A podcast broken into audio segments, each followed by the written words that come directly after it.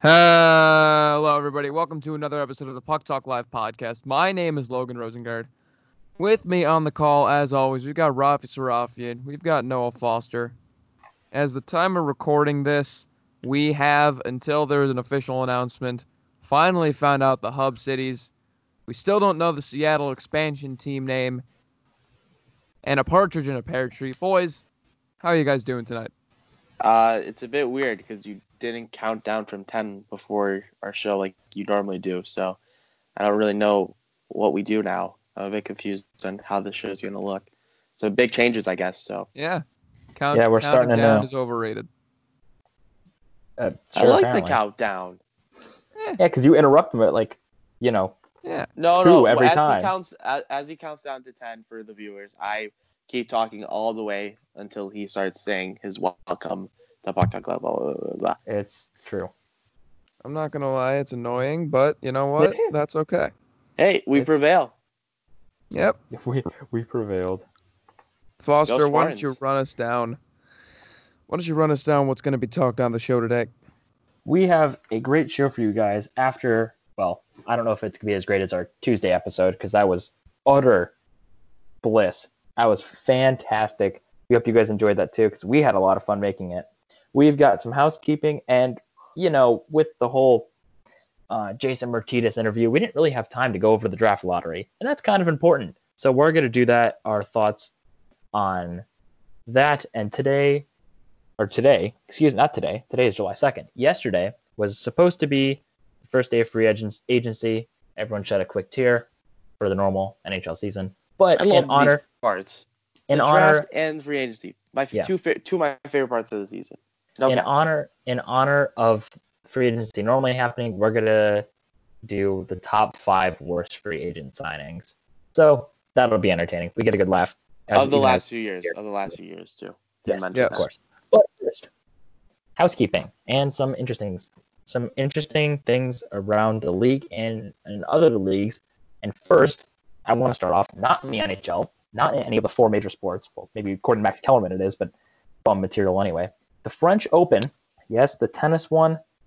We're going to tennis. The French Open is to allow 60% of seating capacity. So 60% of seating capacity will be filled. Now that is very interesting. That it's like that it's not half, it's not quite three quarters or even two thirds, sixty percent. I wonder how they got. I wonder how they got with that number. But the big takeaway here is there's going to be fans, but it's not going to be everyone. What do you guys think? I think sixty percent though is still like is still enough and a solid amount to like sway the game though.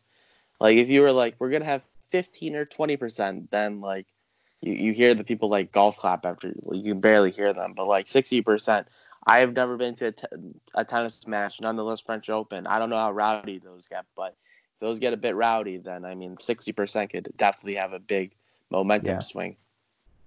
Yeah, Yeah. I mean it doesn't it doesn't necessarily shock me. You look at the numbers over in Europe and you look at the numbers here in the States. Uh it it, it makes sense that they're allowing first off, they're allowing fans in the stadium at all. And secondly, they're allowing the numbers that they have. I think 60% is pushing it. If they can kind of, you know, account for distancing, uh, a couple seats in between each, you know, party or person, I That's think what I it's I think it's okay. I, I don't necessarily see a problem with it as long as, you know, i- it's a personal risk if you want to go out and you you know, you haven't been tested, that's your own risk. People are going out with their own risk, but then again, like it, it makes sense. Like uh, is it dangerous? Yes. Are they trying to make it as normal as possible? Also, yes. Yeah, exactly. It all lines up. I think that sixty percent. I think it's. I think it's good that we're seeing this because it's a lot of. Well, what happens? We don't want to fill stadiums to. We don't want to fill stadium. I almost said seats and stadiums at the same time. We don't want to fill stadiums to max capacity because that's dangerous. We also don't want to have no fans. So this is a nice compromise in. Uh, this is a nice compromise in uh, the middle. I, I don't know what even what I'm saying, but it's a nice compromise between no fans and a lot of fans, hmm uh, which is dangerous. So it's good to see that we're at least making progress. Yeah, and I mean, if Canada is trending the way it's been trending, especially in Edmonton and Toronto, where cases seem to be going down, things be things are starting to look much better. You're starting to see light at the end of the tunnel. Hopefully, knock on wood. Then I think there's a realistic chance that there are like 60% of the stadium at Edmonton is full for the conference and uh, Stanley Cup Finals. Like I wouldn't. I, I really do not. I don't. I don't see. Uh, wishful thinking aside, I do not see a. I do not see any room where any North American sports league is taking that risk. None. I don't I'm- think so I'm either. just saying, like I could see, like it would make sense to, like it. Right. I get Not you make- just not saying, make and I'm also just way- saying there is zero chance in my eyes and in the eyes of common sense uh, that that any commissioner of any made of the four North American sports leagues or the three active ones right now are going to allow fans. Baseball, No. maybe. It, it- that that's a different story because uh, maybe they kind of leave it up to the uh, owners of the teams depending on what's happening in the states. Although aside from that potential, and again, I think that would be stupid.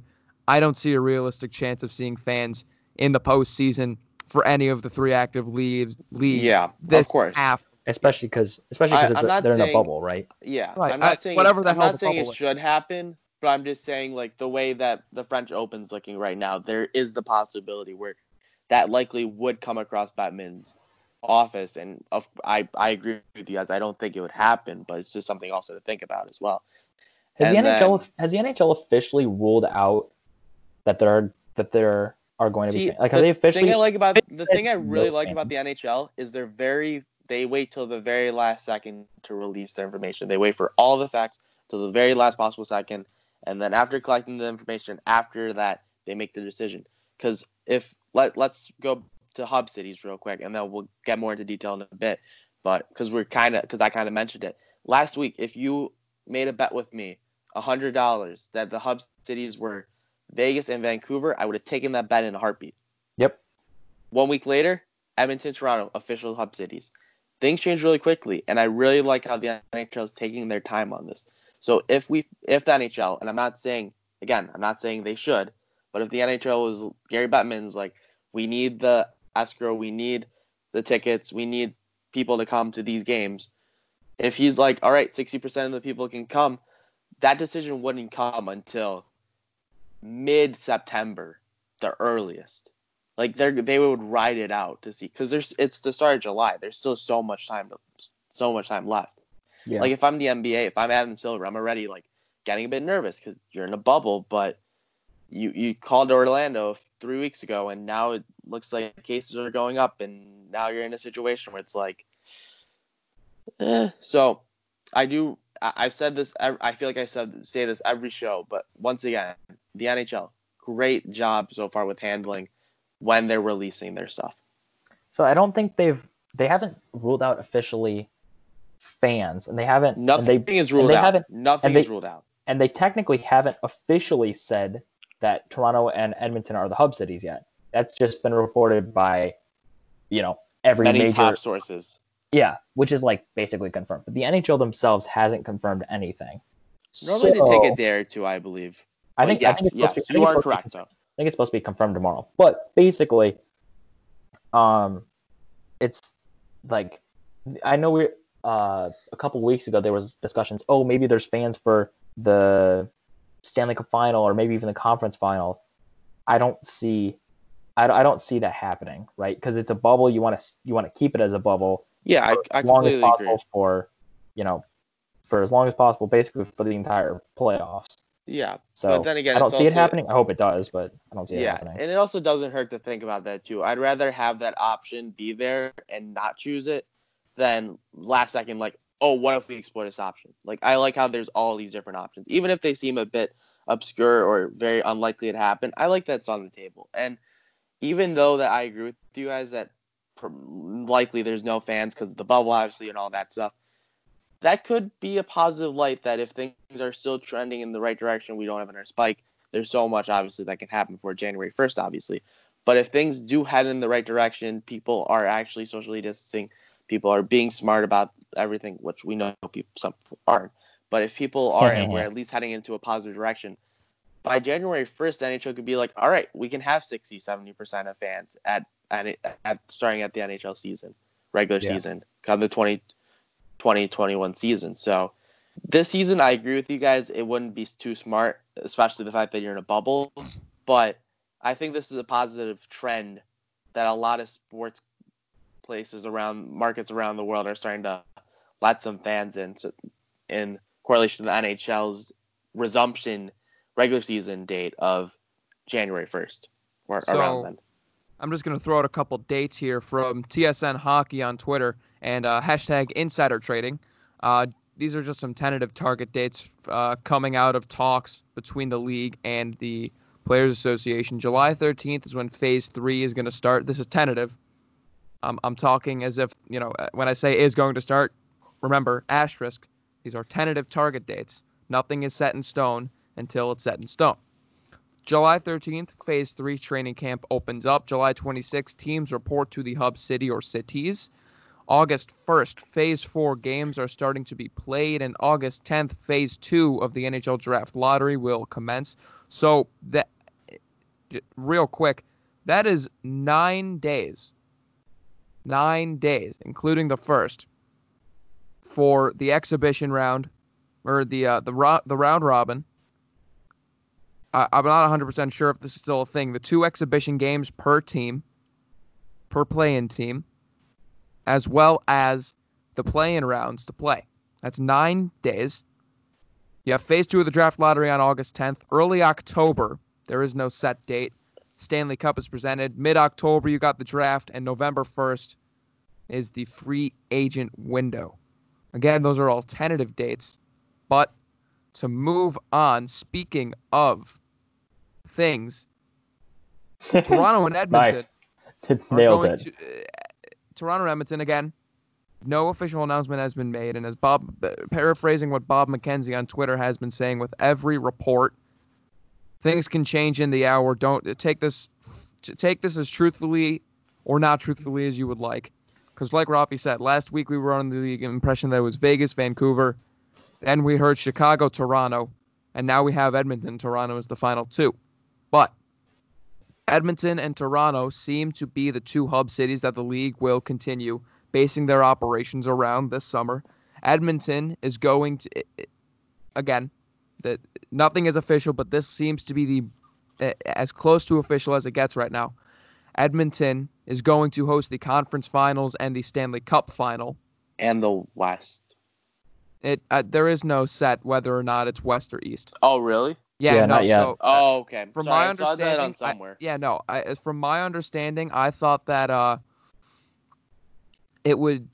I, I remember there's so, something coming out from some uh, someone on Twitter. I completely forget who at this point. Uh, basically said that you know one hub city is going to be exhibition play in round one and round two, and then you got the conference finals and Stanley Cup finals in the other one. That doesn't make any sense. I mean, it makes sense. It keeps it, Kind of, but like, You're Like, limiting you- you're limiting travel. Like you're limiting player travel. Think about it. By the well, yeah, time but you wouldn't have to. by, by the time you get to uh by the time you get to the third rounds, you're really only moving four teams instead of uh, you know, having you're limiting people's contact with third parties outside of the bubble. Think about it. Yeah. Well, yeah, I- but you're I also agree. you're also like, well, yeah, but if you have you have the East, like it- the only issue there is uh, the round robin tournament, right? Because it's not a round robin tournament if they're just playing one other team. Like that doesn't make any sense.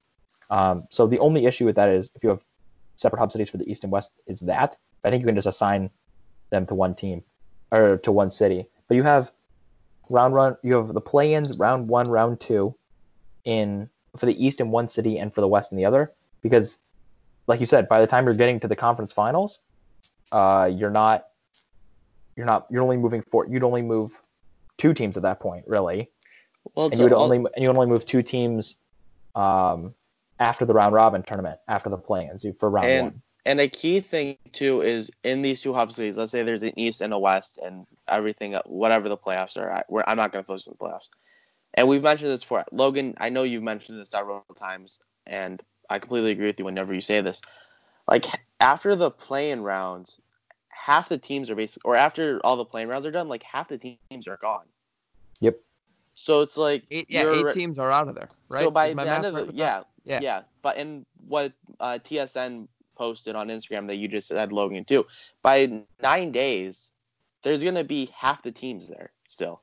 So that inc- that just decreases numbers really quickly.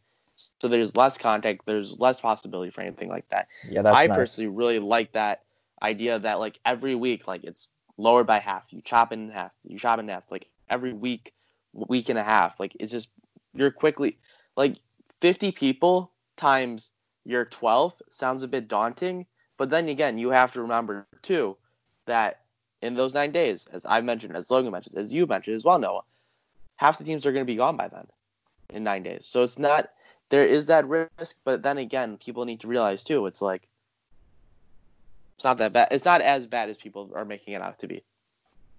Definitely not. In other news, two people uh, coming off injuries, diseases. Going to touch on quickly. Alexander Texier, Texier, Texier, Texier. Texier, Texier. Texier, was I could acti- say the same. Yeah, he was activated off IR for CBJ. Good for him. Good for Columbus. Get more people back. You love to see it. The Good bigger depth guy. news. Yep. The bigger news of today. Oskar Lindblom rang the bell in the hospital, signaling he is officially done with his cancer treatment. Thank goodness. It has, You. been a, it has been a long time coming, and everyone in the hockey community is rallying around him. You love to see it. We've talked about it before, but it's still just a great sight to see. Yep. Speaking of Philadelphia, real quick, not not to kind of just like you know jump off of uh, someone recovering from cancer to self promotion, but if you haven't checked out our uh, interview from the last episode with Jason Martinez of the Philadelphia Flyers radio uh, broadcasting team, I highly recommend checking that out. Awesome interview. Uh, but yeah, congrats to Lindblom. Great guy. Uh, nothing but the best. Probably for not him on gonna- his. Yeah, he, he will Yeah. not. He's be not playing. next season. Yeah, there's no way with something like that. Um, Nolan Patrick, also a Philadelphia Flyer, who's been dealing with some stuff. It doesn't look like he's gonna be playing either. But l- let's be honest. Let's be let's level here. Like, oh no, I He missed beat the cancer. playoffs, but I beat cancer. Yeah. Like that's still exactly. like that must feel like winning the Stanley Cup, or even better than that. In all honesty, so no, regardless of what happens with the Flyers, Lindblom definitely a winner today. Absolutely. and in the future. Speaking of people uh, coming off of injured, it looks like Micheal Ferland, uh, Vancouver Canucks forward Micheal Ferland, An it's not a overtime hundred winner. percent. It's not a hundred percent, but it is looking like he might be on the track to play uh, in the postseason. He, you know, he suffered a couple concussions in his career, uh, including what knocked him out from playing the bulk of this season. Mhm. It looks like hi- his symptoms have subsided or, or, or are on the track to where he might be able to play come August 1st. And that that could be a game changer for Vancouver. He's not Really the could. best forward. Don't get me wrong. He is not a, a like, you know, 30 goal scorer that once he's in the lineup that automatically ups their chances of going to the cup final. That isn't what I'm getting at. But he's a very capable forward and as well as he, he can really ruffle some feathers. You know, he is the type of player that can score. You know, he he can play your top six as a top six winger, and also throw your weight around and you know ruffle some feathers, get the get the boys going on the bench after laying on a monster hit. Last season with Carolina, he in 71 games he had 40 points.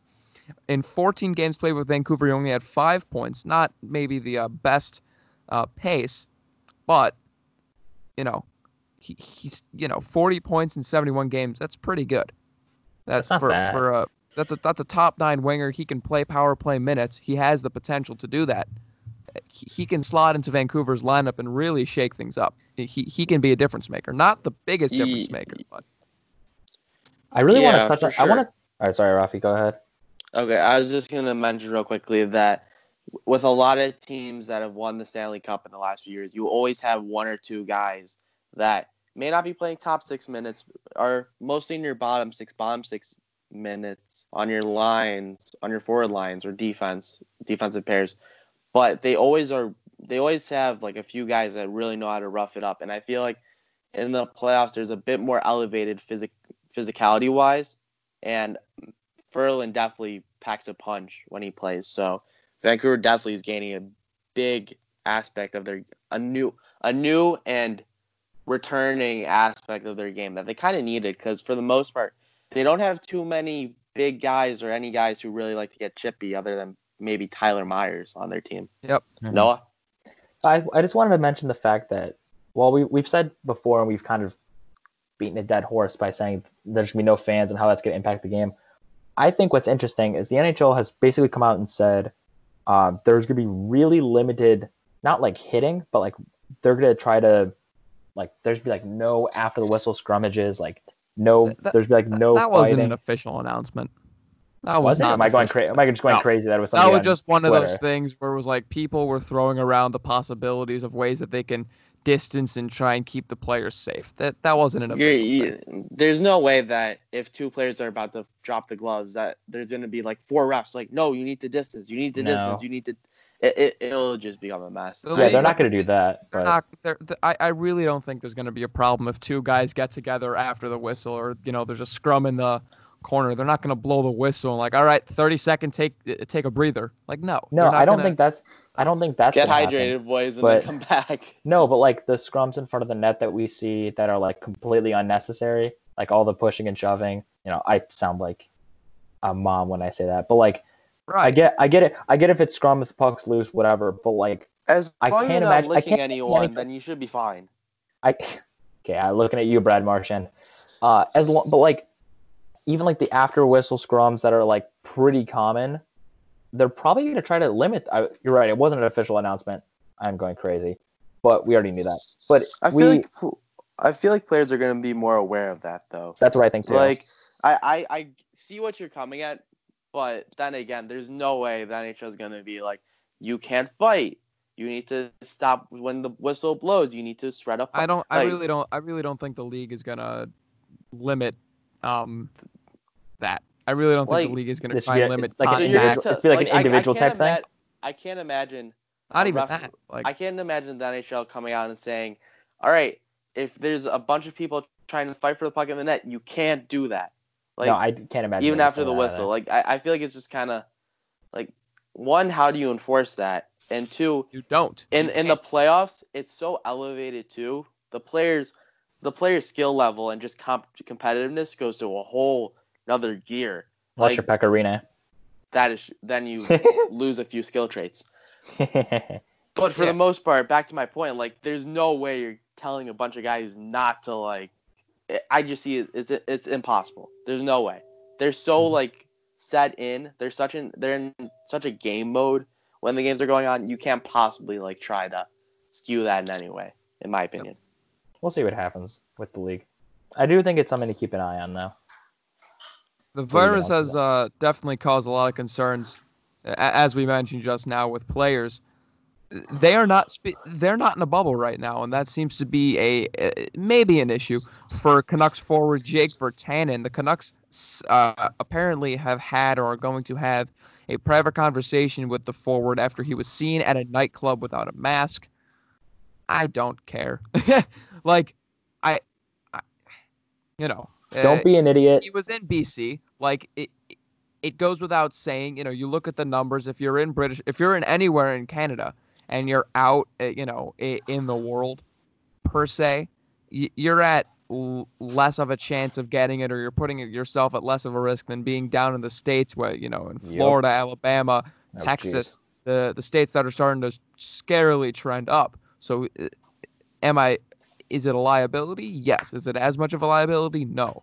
So it again, I don't understand why like the first off, I don't get why it's being this is being reported on because again, it why are we shocked that players aren't in a bubble yet and are going out and living their lives as if things were, you know, as if they weren't players. I don't see a problem with that. They're not in the bubble. They're not at the jurisdiction and the mercy of the league. It's their fault if they get it or they expose other people. And yeah, there might be a problem, but like that. So, like that's Yeah, their Uh, that that is I- I hundred percent on them to to take the risk and you know be accountable for others, right? Or be accountable for potentially giving it or whatever to other players, people. Yeah, I don't I don't see again why why media why, why sports media is making a big deal about it. They're yeah, I don't. It- It's not necessary at all to really be like, like I I get it if they're like a Vancouver Canucks players have isn't been called for a private meeting with, the, but the fact that they had to throw out a name too, it's like the Auston Matthews situation. Like why are you guys trying to make something out of players who are just trying to live their life right now? Like obviously, Yeah. if you're in the bubble, and like let's say the let's say one of the teams was Vegas, we obviously know it barring any last second changes, as Bob McKenzie and you also said Logan, that it's not going to be Vegas. But let's just say it's Vegas, and let's say I don't know Ryan Kesler for some reason is in the playoffs right now. Let's say Marian Hossa's there. I don't. I'm, I'm just listing off the first names that come to mind. Jonathan Toews and Patrick Kane are all having a fun night. They leave the bubble to go to a casino that's not protected. They hang out. They go to an after party, and then they come back and all get COVID. Obviously, there's a problem there because they're in. They're supposed to be in the bubble. You shouldn't be allowed to leave. You shouldn't be doing that. But like the fact that like if they were just like all hanging out with they're just hanging out with the boys and then they decide to go to a party, is that a smart idea? No. But if they're not supposed to be in a bubble, then there's no r- big deal. Like you can't Gary Bettman and the owners can't like go to every player and like put a camera in their house and say you have to be quarantined Yeah. for this long. You cannot leave your house. Blah blah blah. Like mean like overpowering things. Right. Like you you can't do that to players. Players aren't going to play then. And No. if anything, uh, if you're an owner, you need the money, so you need the ratings from TV, so you need your players to play. So I don't see this as too big of a deal. I don't even know why Virtanen's name was even necessary for this for this media coverage. I don't know. Yeah. I don't know why it was necessary at all. I didn't like. I didn't like it either. I don't. I well, don't. no, I don't- I, I, The, the thing that came out, it was a video. I'm pretty sure that he posted. It was him and uh, a couple of the other uh, Vancouver Canucks players or a couple of Virtanen's friends, and they were kind of making fun of or poking fun at the whole Brendan Leipsic thing. Like, because Brendan Leipsic said something along the lines of, you know, the, the worst crew in the league, or the worst line in the league, and he like, yeah. you know, paraphrased that on the video. So that's probably, you know, it. Yeah, like I'm just saying straight up though, like That's probably you why can't, like there. you can't sure. control like players like that that Right. are leaving the same. But obviously, yeah, if there's a video, then yeah, that makes sense. But also going to the point too that like although it's obvious that it was hi- him and he was likely the person, like you, you didn't really need to throw it out there. Like like at least Tampa Bay was like these pl- like a few players and two staff like had, had tested positive. we It still wasn't don't know. like Stamkos, Kucherov, and um, Andrei Vasilevskiy test positive. Yeah, we still don't know just- who those it's players just are. Three unnamed players. Ex- Mhm. exactly. Exactly. And I'd rather have it be like that, even if it's kind of obvious. Like I'd like the team just to be like, we are coding you. Like it's pretty obvious that it's you, but we're not gonna like actually say it's you. Right. Like I feel like that's nec- like Yeah. if it blows up. Let into the fans figure it out. if it blows up into something, then you can be like, yes, this player was caught doing X, Y, Z. Yep. But like, if it's just gonna be a, it's it's a private conversation too. Like Mhm. how I don't know. It's, it just bothers me that it's like I agree with you guys that one he shouldn't be out. Two, he shouldn't be making fun of that situation. Three, he shouldn't even be posting a video of him doing that. the That's even place. worse. Yeah. But it's like, it's not like you don't need his name to be put there. Like, ha- we can figure it out on our own and connect the dots and realize, oh, this is happening.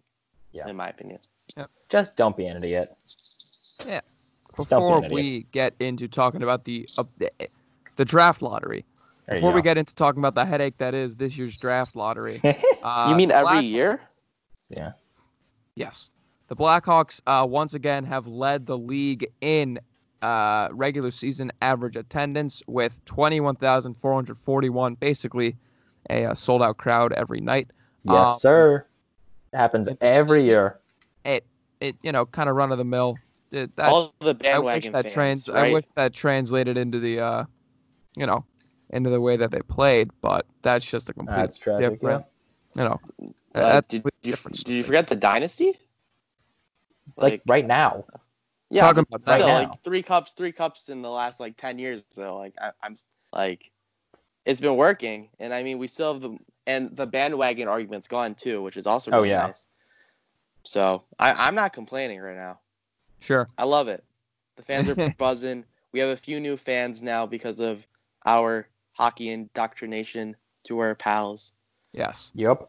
We've basically turned our friends into casual hockey fans, whereas before they were just diehard football and basketball fans, and still are. But you know, we've opened their eyes, which is always a good thing. You love it. You love to see However, it. The draft lottery was last week on Wednesday or Friday. Uh, hold on. Friday. It was on Friday. Thank you. The Hall of Fame induction was Wednesday.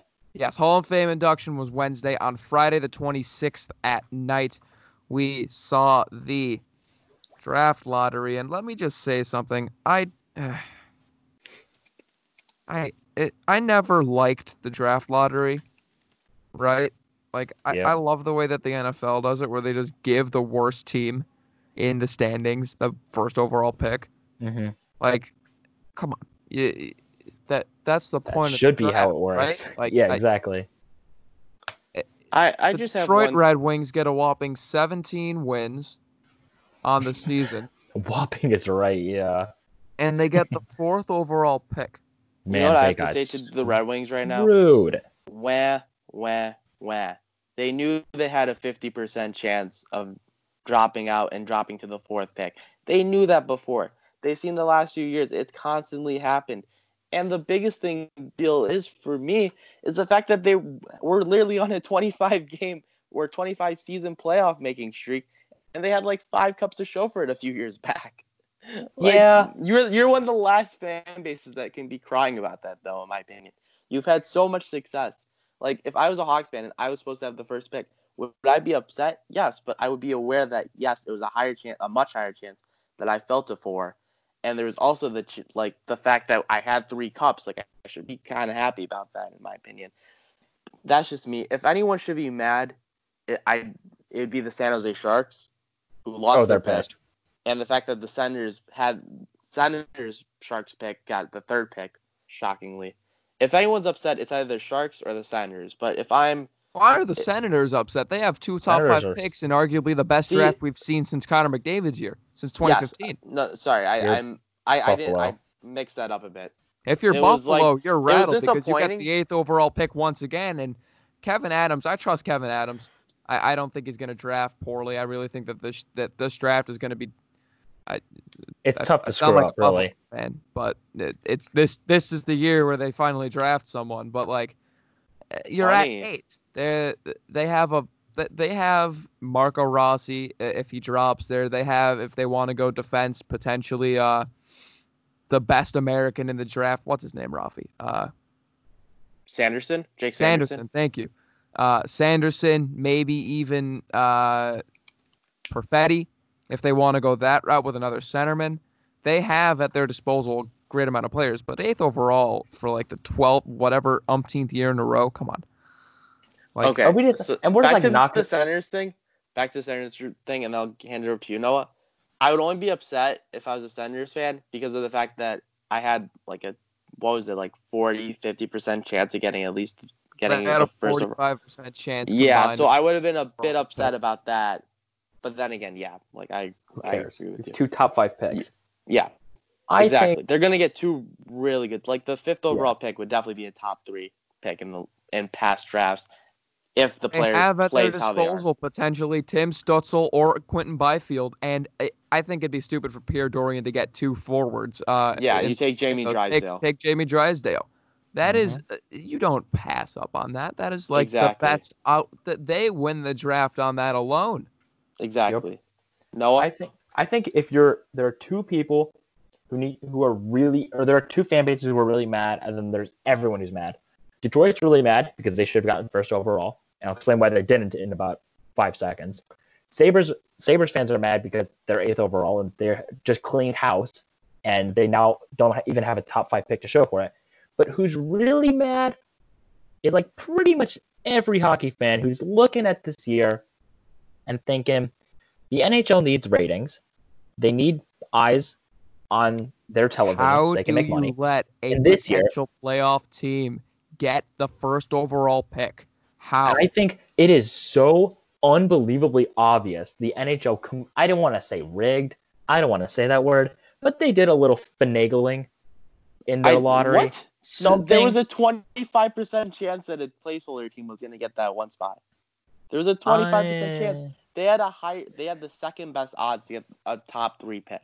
Yeah, it but don't so you think it's a, they got the don't you think greatest it's, player in like the last like five years. Don't you think it's a little sketchy? screwy. Don't you think That it's a doesn't little make it any sketchy? less It's a little sketchy. It's a- but it's a I lot have bit a very sketchy, simple Rafi. solution. I have a very simple solution. Just don't you let show the the you show what? you just don't let the Penguins get Lafreniere as your solution. No, solution. false. Edmonton. I'm scared of Edmonton more. I don't care about Connor Edmonton. McDavid and Draisaitl, who aren't even in the primes yet. Back to my point. You just broadcast the like balls bouncing around and going in, going up. Simplest thing ever. And I guarantee you, it's going to be the same outcome as every other year before then. Yeah, I'm- but like there's some stuff you can do. I just find it. People I just like find to complain. sketchy. People just complain to complain. Yeah, I complain because I don't want to see Lafreniere and Crosby or Lafreniere and McDavid and Drysdale on the same team. That's terrifying. And that's why, That is like- a Chicago Blackhawks fan, I will sacrifice the play-in round. So Oh, Edmonton yeah. doesn't have By the way, any fan base or any person in hockey genuinely thinking that tanking or losing the first round game, uh, your play-in game on purpose to try and get the first somewhat overall pick, smart. Stop. is the It's no, not. it is the Stop, dumbest. It is the dumbest stop. thing. You have a 12.5% chance, just like every other person that loses. There is no benefit or lack the, or or, or uh, you know, th- Ben- there's no benefit or good or bad outcome. Exactly. Yeah, I know. I There's no good or bad outcome. It is the dumbest thing anyone's ever said. If For you the were a record, spot that was make a the joke. playoffs, I wasn't. I know, but like there are I know, people I'm that actually saying. believe that. Oh, I, yeah, I hit which a, hit a nerve. stupid. I hit I hit a, a nerve for you, Logan. I apologize, but then again, No, you're completely if you correct hit too. a, some, hitting a nerve uh, would say that um, Don't Ottawa bring the should Buffalo trade- Sabres. Ottawa should trade their uh, third and fifth overall pick for the first overall pick, which is also stupid because you would much, like I said, That is very stupid. You have the draft this year. Tim Stutzle, Quinton Byfield, and Jamie Drysdale. You do Don't not screw it up. that up. You Lafreniere not can't up. play like that well. Lafreniere's defense is solid, but it's not.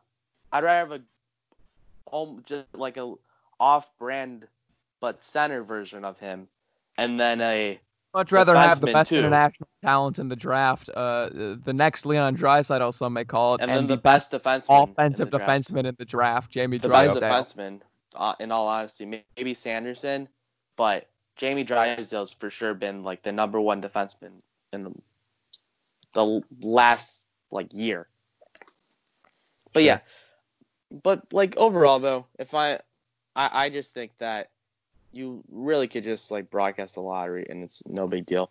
Um, what I would have liked though is there was there was there was talks and then you can speak logan about it being like the top five picks or just a lot or just the teams that missed the playoffs i would have liked that this year a bit more but then again it is what it is move on from it i don't care To recap the uh, draft order real quick, though. Sabres at eight, Devils at seven, Ducks at six, Senators at five, Wings at four, Senators at three from San Jose. The Los Angeles Kings get the second overall pick, and a team yet to be decided. Placeholder e Yep. uh, It's- allegedly So uh, Allegedly, from where the what's it called? From where the uh, ping pong balls fell, that was the uh, percentage ba- based on regular season standings. That was the Winnipeg Jets pick. yep could you Fun imagine Jeez. kyle connor ehlers blake wheeler lafreniere and patrick I Laine being your wingers being your Yeah. wingers Oh yeah, wingers. That is, oh Terrifying. You have Kristian Vesalainen, who's supposed to be like another good top six guy in like a two, three years. Like, wow, wow.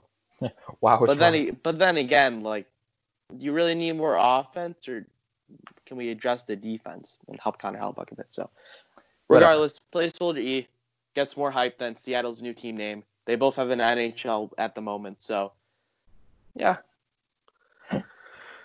today. the placeholder is. Yes. Yep. Exactly. Uh, real quick, we're going to find. I, I- I think that, that there's a good chance that we're going to find out the team that gets the uh, first overall pick in the draft. Uh, before we find out a team name for the Seattle expansion draft. Just saying. Moving That on. At, very at this rate, I'm gonna marry. Uh, at this rate, I'm gonna have like two kids, get married, uh, Get married retire. And married- remarried before uh, we find out the damn expansion team name. Maybe Yep. you. I don't plan on that, but life's crazy. Move on. Hey, moving on. In honor of free agency, so yesterday, July 1st, uh, the day of recording this is the second on a Thursday. Um, would have been the start of normal free agency. Now, normally free agency, you know, it's a time where it, you upgrade your team, you get that key piece to push you over into a playoff berth or maybe into be to be a uh, cup contender, whatever it happens to be, whatever the situation for the team is. We're not here to talk about good signings because there have been some pretty good signings. I think Artemi Panarin uh, just from last year. I think you can name John Tavares from the offseason before. Uh, Sergei, Sergei Bobrovsky, Jesus, Sergei Bobrovsky, uh, yet to be determined whether his, you know, the At the moment, goes it's a terrible At the contract. moment, no. Um, Yeah, but yet to be determined is right. you know, but your Justin Faulk sign and trade, who was a free agent. You have your uh your your good and bad signings, but we're here to look at the worst. The From ugly. the- From, recent memory, the worst signings. We're gonna go from the bottom up. There, we chose five uh, of our favorite or least favorite, I guess you could put it, uh, players. Number five, we got Buffalo Sabres forward Kyle Okposo. He was not a bad, like most of these players, he was not a bad player being signed. Kyle Okposo is, uh, you know, he's old. His game definitely is not as in tune as it was in uh as it was on his team prior to being in Buffalo the Islanders. Uh, he was a 60 point scorer before the free agent season. He dropped off of a, steep drop, 45 points, 44 points to see in tw- 45 points in 16 17 and 44 in the 17 18.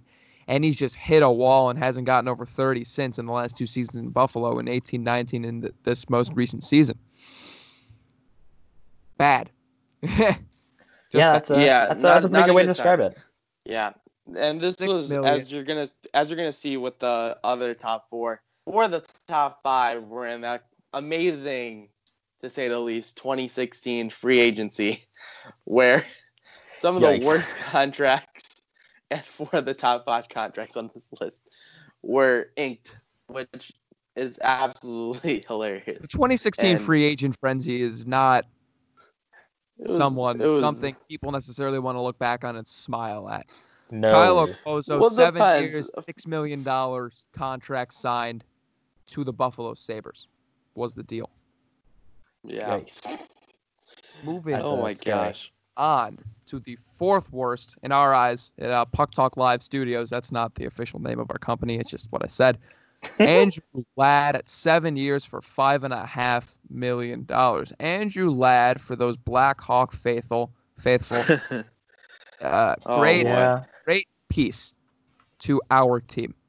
Uh, Until- I, he was until- personally like one of my favorite players. Uh, he got traded off in a quote unquote cap dump, which that is not how you dump cap. There are better ways to dump cap than that trade. Was this the Byfuglien trade? Ladd. The it was the same offseason, I think. Um, It was the same offseason. That was after he won the cup in 2010. Uh, he had a 38 point season in eight in a full campaign. Uh, his contract year, 17 goals, 21 assists, 38 points. And the season before that, he was at 15 goals, 34 assists for 49 points. Two seasons before his contract year, he got traded, or yeah, he got traded before and signed a deal in the Winnipeg slash Atlanta franchise. 59 points in his first season. Not bad, No. right? Like he he, he was Not he was a pretty good player for a decent while, but now the contract is looking eh. Yeah, on- 59 once he signed, yeah, once he 50. signed it with the Islanders, it, it just really fell off. And Then 46 points. yeah, Then recognize- 54. Then 62. Then it's just a steep drop. 34, 12, 31, 29, 11. well, the 34, the 34 and 12 is combined for 46. This was when Stan Bowman Yes, was like, right. "We're getting the boys back," and he made a bunch of ridiculous trades trying to reacquire Oh, that was old horrible. members of past Stanley Cup runs that all flopped. I don't think one of them worked out in our favor. He just has he, all terrible. for for the bulk of the signing, he was not bad. He was a 50 point player. And then the Yeah. latter half of the contract, he just 30 points. I still consider 30 points a useful top nine forward, especially when you're a veteran. Oh, I agree. Yeah. When you signed for five and a half million, eh. Eh. And for you still have like four more years left on that contract too, three Yep. more seasons. So not too good. Number three, and I mean these are just five. Like you can really order them however you want. In the 2017 offseason, Karl Alzner, coming off a really good season with the Washington Capitals, signed a solid deal with the Montreal Canadiens. It was five years with 4.6 around million dollars per year. And it wasn't too bad of a deal at first when he signed the contract, but he really didn't fit in on their pairings as he took a really bad step back defense like he's a more of a defensive defenseman like you He's don't a really stay home expect him- defenseman. yeah, you don't Yeah. expect him to really be putting racking up points, but he completely fell off. He was in the AHL for a lot of the season after his first year and finally got his contract terminated or something around those sorts. Or no, his contract's still there, but he's still in the AHL. Yep. So He only played four games this season and nine Played- games last season. exactly. So Yeah, that's he not was really he ideal. was really good. He was really good in Washington though. He was a good shutdown guy and big piece during the cup run, I believe, if my memory serves me correct. Yeah. Yep. No. Nope. Other year. My Year bad. before. Yep. So maybe that worked out for the Capitals for with releasing him, but yeah, not a not a smart signing at all. I mean, it made sense, but was it worth it? No. No, definitely Coming not, not in- in hindsight. Yeah, coming Yeah, in. the next two guys, the next two guys, both played on Boston. Both I had believe really they good both se- won both cup. played really well on Boston. I believe Yeah. they both won a cup in 2011 with Boston. yep, Yeah. They this one did.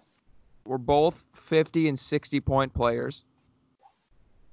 And they both completely fell off after leaving them. Yep. Sounds about right. Milan Number two, Lucic yeah, and Loui Eriksson. I think they got to be packaged together because they're just both uh, special in their own. Lucic is one year longer than Eriksson, although the the six million dollars for both per year is quite daunting to say the least. It, I I never. I, I mean, okay. Here's the thing with Milan Lucic. Milan Lucic is not the ideal NHL player. wow. He's short. He's a big guy. He, he he just was never the perfect the, the the you know the ideal size for the type of forward he was, but he succeeded. He was a 30 goal scorer numerous times in his career. And you know, people people forget. he faced the same sort of adversity and same sort of criticism in his band and, junior, and junior years before getting drafted by Boston. Uh, I think it was a six round draft pick, right? No, my bad. He was a second round draft pick in the uh, 06 draft, but uh, he was integral to their cup win in 2011. 30 goals that season. Milan Lucic, I'm talking about. 30 goals that season, and went on to stay that pace. 62 points, 61 points. He got injured, so or my bad. He scored 27 points in 46 games the lockout season, 59 points and 44 points before being signed. Traded. My bad, traded to the Los LA. Angeles Kings, where he Yikes. outscored his previous season at 55 points. And in his first year in Edmonton, he was still on pace to be that player with 50 That's points. That's what I was gonna say. People forget he was 28, so he was kind of entering his technical prime too. Yep. And he had 50 points, so it wasn't a bad thing. But it was after that first season where he fell off a cliff. By I think that's an understatement. With 34 points and 20 points, and then 20 points again with his first season after getting traded to Calgary. So he was he he's a perfect power forward type player, but his scoring and point production has just completely fallen off. And he it's weird too trying to because score, and he hasn't been scoring. the thing is too is you would think that most players like would fall off like this. You'd like Brent Seabrook, for example. Like once you start hitting your like mid thirties, like you're like, oh yeah, they're completely falling off. But he was like 29 when his play started fall- when his offense started really falling Yeah. off and taking a hit, which was really weird. So, I mean, nonetheless, he had a really good start, to, like a really good first like 10 years to his career. But now it's just not looking too good.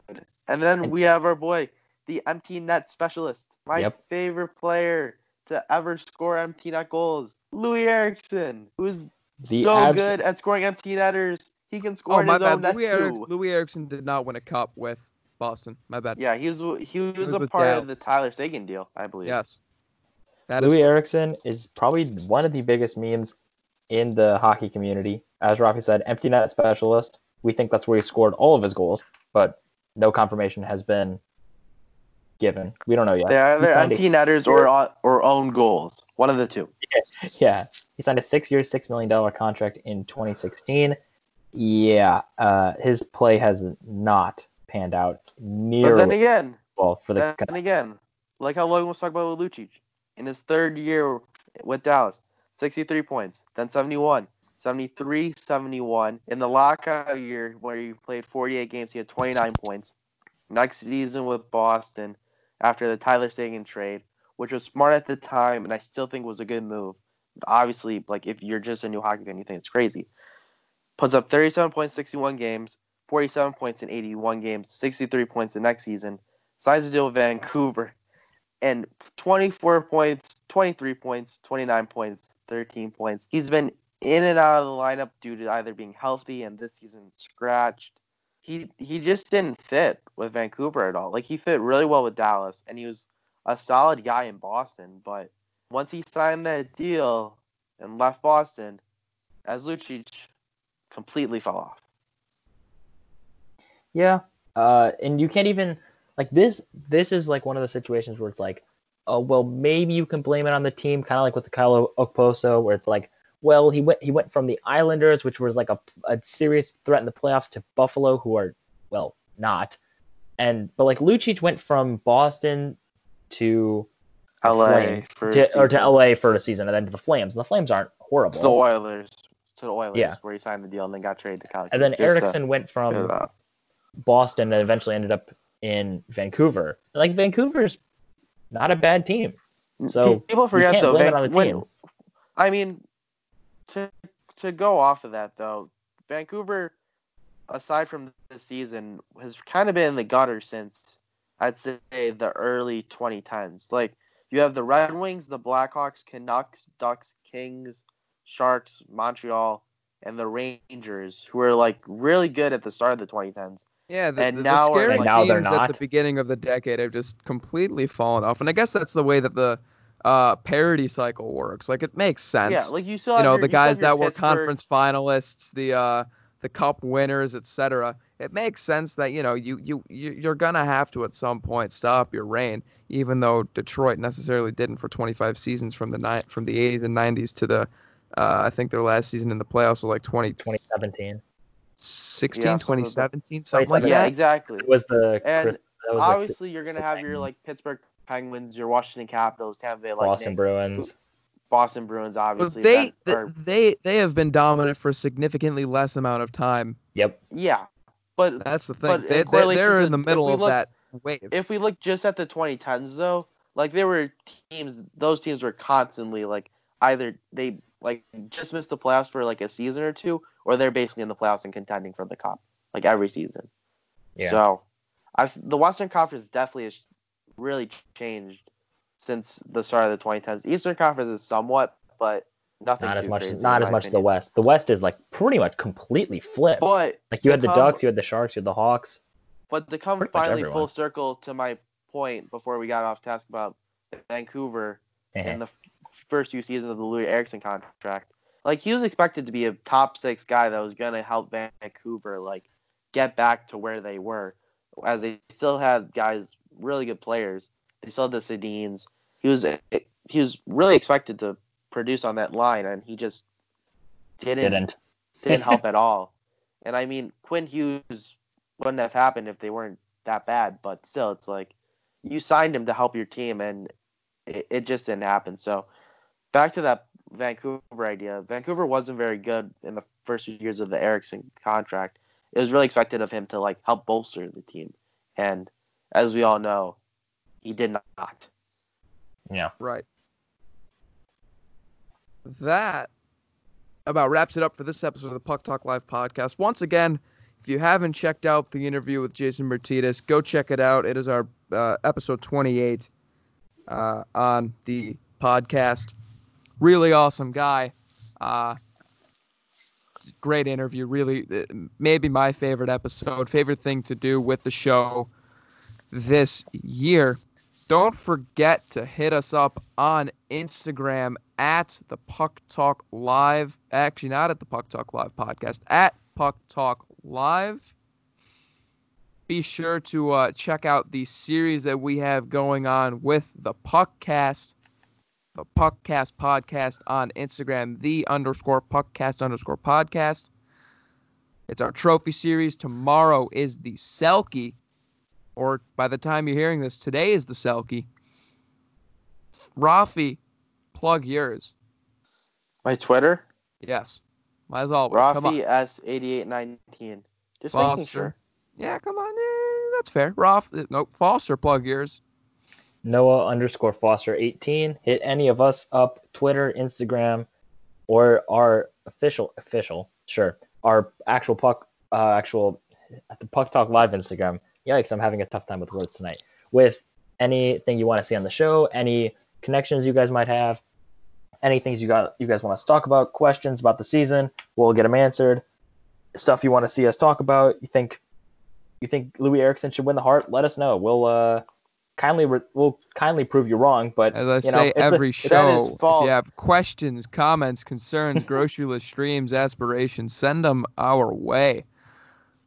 I'm going to edit this show as quickly as I can because I am tired. It is a late night for me, even though it's only nine o'clock on a Thursday. I'm just like exhausted.